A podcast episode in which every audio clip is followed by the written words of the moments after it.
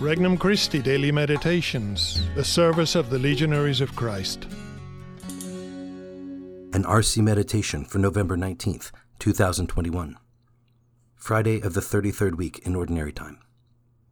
God's house is holy. From the Gospel of Luke, chapter 19. Jesus entered the temple area and proceeded to drive out those who were selling things, saying to them, It is written, My house shall be a house of prayer, but you have made it a den of thieves. And every day he was teaching in the temple area. The chief priests, the scribes, and the leaders of the people, meanwhile, were seeking to put him to death.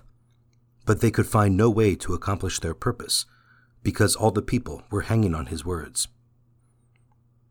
Introductory Prayer Lord Jesus, you are the Alpha and the Omega. You have given me life and offer me eternal life with you. You deserve my honor, gratitude, and love, and yet you never impose yourself upon me.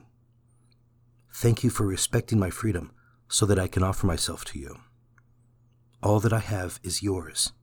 I return it to you. Petition Lord God, teach me greater reverence for your house. First reflection Zeal for the Father's house. Jesus was not an enemy of commerce. In fact, many times the gospel makes references to buying and selling without any negative connotations at all. However, in today's gospel passage, we find our Lord irate for two principal reasons. First, business activity was taking place within the temple area. This was, in a sense, a profanation of God's house. The Temple of Jerusalem contained, veiled behind a massive curtain, the Holy of Holies, where God's mysterious presence dwelled. Yet, paradoxically, temple worshippers had first to cross what had the appearance of a marketplace to be able to worship before the Lord. Second, Jesus was indignant due to the fact that the temple merchants were dishonest. Am I always honest in my business dealings? Do I always respect God's name and the things of God?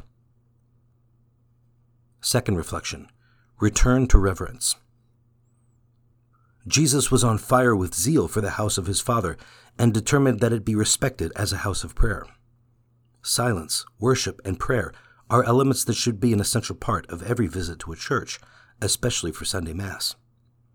In the tabernacle of every Catholic church, our Lord is present in the Eucharist as a prisoner of love waiting to enter into dialogue with us. We are never closer to heaven than when we are before our Eucharistic Lord. Yet we can forget this truth.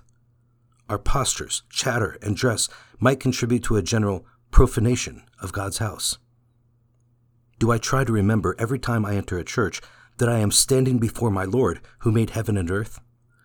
Can others see that I believe Jesus is really present in the Eucharist? Is he the center of my attention?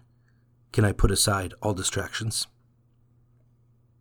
Third reflection hanging on Jesus' words. The crowds are described as hanging on Jesus' every word. Jesus showed a reverence for his Father's house far greater than any external piety the Pharisees demonstrated. He spoke the truth and was never afraid to stand up for it, even when it was less than convenient to do so. He was unafraid of those who were seeking to put him to death. Jesus' uprightness was the key to his effectiveness and the attractive power of his words. As Christians, we are called by vocation to imitate the uprightness of our Lord in our words and actions. Conversation with Christ. Lord, many times I have entered church distractedly and forgotten that you were present. I beg your forgiveness. I ask to be a zealous witness of your love, and I promise to show you greater reverence in the Blessed Sacrament.